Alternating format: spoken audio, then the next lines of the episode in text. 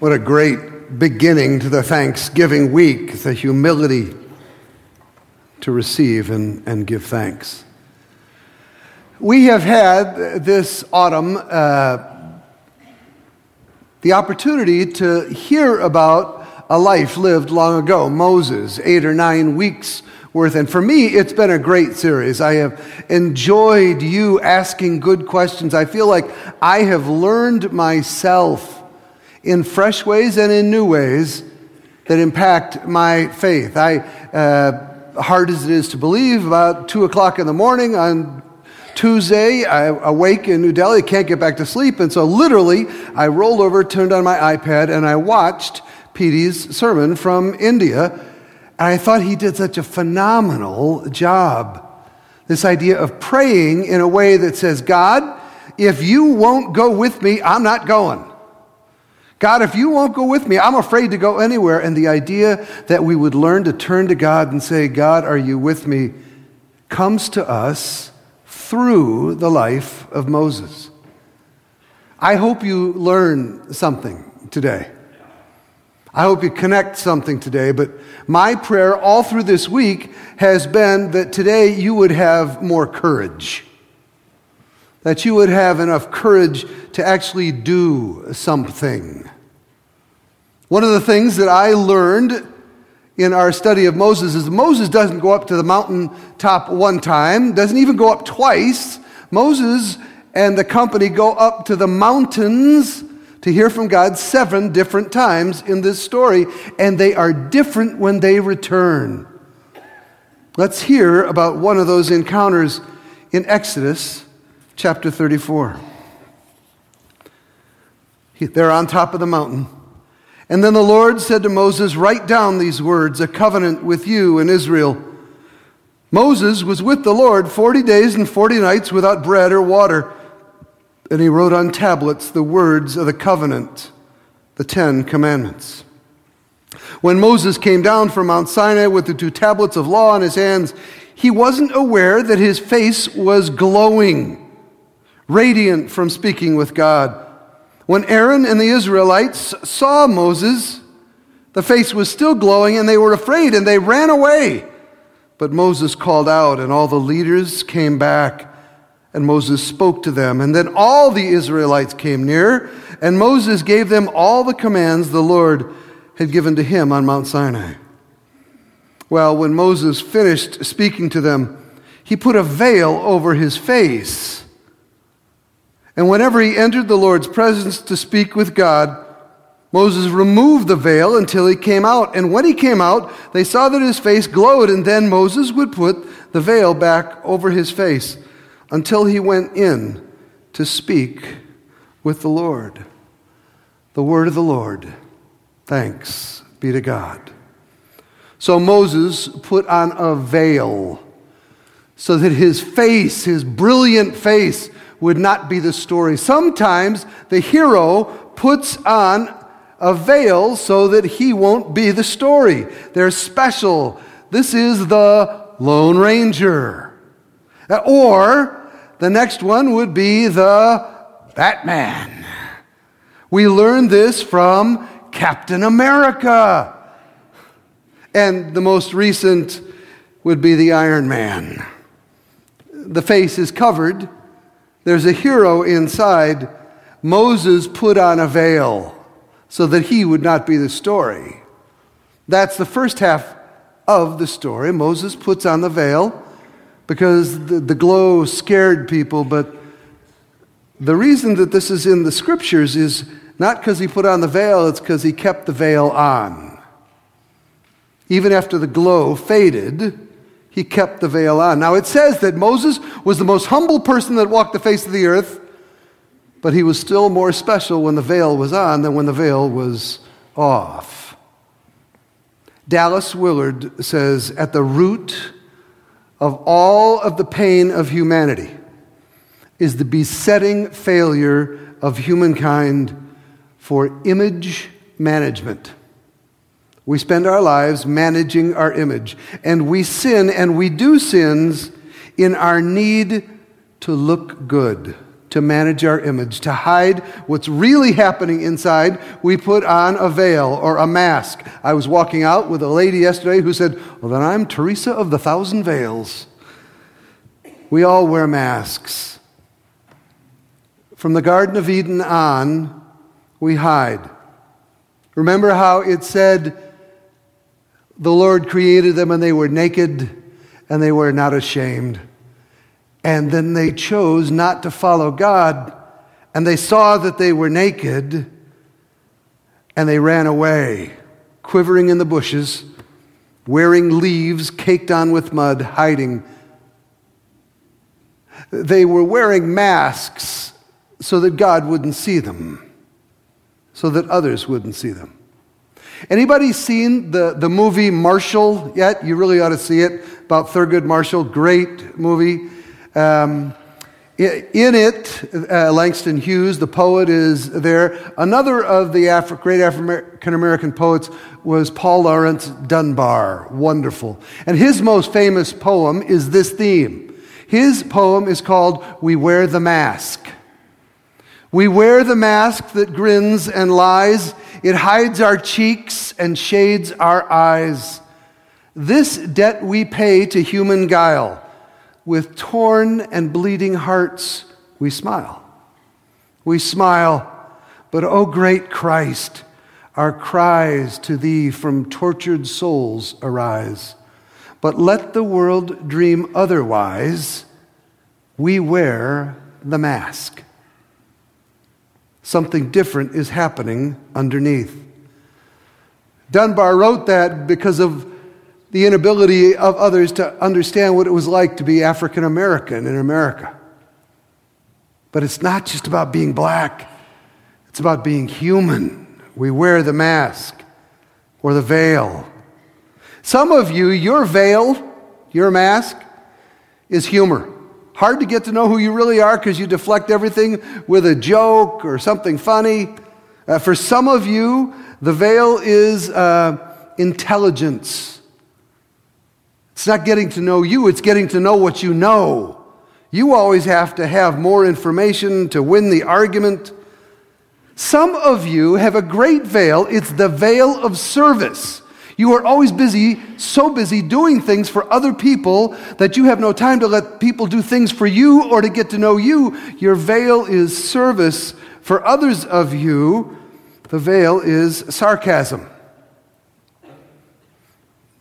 If uh, if people were to try to get to know you, sarcasm would push them away. For some of us, I believe that the veil is spirituality. You've always got a God talk, isn't the Lord good answer for everything. But what's happening underneath? What's your veil? If you were to think for just a second, what's your veil? If you don't know, turn to the person next to you and say, What's my veil? No, don't do that. Don't, don't do that. That could be bad. It's a, it's a lifelong journey, this wearing a mask that Moses shows us. Uh, if I go, uh, first game ever learned, first game we ever learned is this. What am I saying? Peekaboo, I see you. Peekaboo, I see you. We hide, and then we show, and then we hide again. Now, that changes, and frankly, for about 18 months to two years, as children are toddlers, they don't wear the veil, they don't wear nothing. They turn from peekaboo, ICU to watch me. Wasn't that great? Watch me. Wasn't that great? Watch me again. Wasn't that great? They want you to see everything. But then soon, usually almost always before, but certainly by the time they get to school, the veil comes on.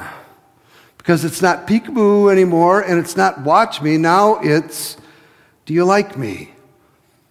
I will become what you need to see so that you will like me. And we manage our image so much that even when we get to know each other, we don't drop the veil very often. Laura was in a small group for years with some women who they felt talked about their kids and their husbands and their kids and their husbands and, and all of life. And then one day a woman came to the group and said, I suppose I should tell you, he moved out last week and the marriage is over. And everyone was, What? What? You never talked about what? She said, Well, you're all so together. You, you just have it together. I, I, I felt like I couldn't take the chance. Every human being born on planet Earth hides and puts the veil over our scars or our wounds or our fears since the fall, our tendency is to hide as if our life depended on it. Listen to that phrase again. Our tendency is to hide as if our life depended on it. When the truth is, our life depends on being found, not hidden. Our life depends on getting found because there is no healing in hiding. So, what's the answer? Well, Oscar Wilde, of course, says, well, just be yourself. Everybody else is already taken. sounds, sounds good. But that's why it's on a bumper sticker. I believe authenticity, taking the veil down, is a terribly countercultural, terribly scary thing to be walking around naked. And I think one of the hardest places for us to take down the veil is in church whether that's in youth group or in the choir or with the dynamos, we wear the mask. We, we keep up the veil. And can I just tell you this? That repels people. That keeps people away. Either because they go, oh, I could never fit in there, those people are together. Or because they say, oh, they think they're better than we are. People drive by this church by the thousands and the tens of thousands, the hundreds of thousands, and they look at us and they look at our building and they look at our parking lot and they say, How could I ever fit in here? We, um, we had um, a case of that in the Bible. The church became toxic. In the Gospel of Matthew, Jesus says, Woe to you, religious leaders, you hypocrites. You're like whitewashed tombs. You wear the mask. You're beautiful on the outside, but on the inside, you're full of the bones of the dead. It pushes people away. But we're afraid to tell how things are really going. More than 20 years ago, more than 20 years ago, we hired a new, I, I'm just a little tired. I was going to say we hired a new priest. We hired a new pastor. We hired a new pastor, great guy, wonderful uh, missions pastor. He did great. He had a wonderful family. How are you doing? Fine. They got a beautiful new home. Fine. Everything's going good. And five years into it, this fine, great, in deep in the heart of the community, is discovered to have stolen more than $150,000 from the church. Actually, not from the church, from the poor. And it led way down, and by the grace of God, it went back up. But he and I went out once um, for a cup of coffee, and I, and I said, Brad, how did this happen? Because his pattern was that he would uh, take a check for $1,000 and then write a check back for 800 later when his, uh, when his check came. And, and gradually he fell further and further and further behind and finally just giving up. He just took the checks. He said, Well, I, I, I so much, I, I so much loved keeping my family happy. And, uh, and I, I couldn't say to my wife, who had been married to a doctor, I couldn't say to my wife, honey, I think we need to sell the house.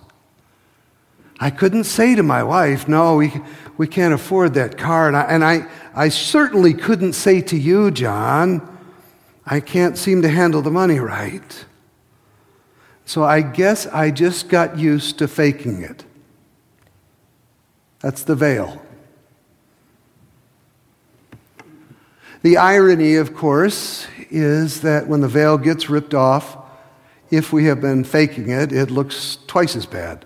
And the other irony is that, frankly, we are drawn to people who don't wear a mask. We actually love seeing that. Some of you are old enough to remember Pope John the 23rd, the Vatican II peasant pope priest. And uh, he, was at a papal audience one time, and uh, this woman comes in with a low cut dress and a large chest. And he says, You know, it's an interesting thing being Pope. Before I was the Pope, we all would have looked at her. Now that I'm Pope, we all look at me. half of them to see where he's looking, and the other half to pretend that they didn't notice. Disclosure begets disclosure. Taking the mask down helps other people. Jesus did not wear a veil. He lived a life filled with joy and laughed, with sadness and cried, with anger and yelled, with fatigue and fell asleep, with fear and trembled. His followers never had to guess, and he never had to pretend. Because of that, the disciples portray themselves in the stories about Jesus it is so much more realistic. They portray themselves not as heroes, they're klutzes. Because they don't put on the veil to make themselves look better. And as they go around talking around the Mediterranean Sea, they don't say, This is not about you getting your act together. They, they preach about Jesus. And they preach the lesson of Moses the danger of looking good. The story that we read in Exodus is repeated in Paul's letter to the Corinthians. He says, Since we have hope, sorry, thanks. Since we have hope that this new glory within will never go away, remember the glory that shined out of Moses' face? We preach with great boldness. We're not like Moses who put a veil over his face so the Israelites would not see the glory fade away. And actually, that passage starts like this it says, But whenever anyone turns to the Lord, the veil is taken down. You see, the Lord is spirit, and where the spirit of the Lord is, there's freedom. Freedom to be who you are. And we all, with unveiled faces, reflect the glory of God and are being transformed into his likeness. That's what I want for you this Thanksgiving. Just for a second, just with one person, to lower the veil. But I believe that that's not easy. What does it take to remove the veil that I'm so used to, wearing? I think what it takes to remove the veil is the hope that we have in Christ that gives freedom. I will not lower the veil unless I feel like Jesus has freed me, like Jesus has said to me, There is nothing that you have ever done that is so bad that I will not love you, and there is nothing so good that you will do that I will love you more. I want you to have freedom to be who you really are. Lower the veil. There needs to be a desire to stop hiding that overcomes the veil. I'm so tired of pretending to be more spiritual than I am. And it says, when we turn to the Lord, the veil is taken away. And this Thanksgiving, what I'd like you to hear is that the veil only comes down when we find people that can stand the weight of our face. That when we have relationships where we do not have to pretend. That means that you need to know when to lower the veil and when not to. Uh, some quick warning signs. If the person that you are thinking about lowering the veil to constantly uses inappropriate humor, keep it up. If they have a pattern of judgmental statements, or they want to fix you, premature advice, don't share with that person.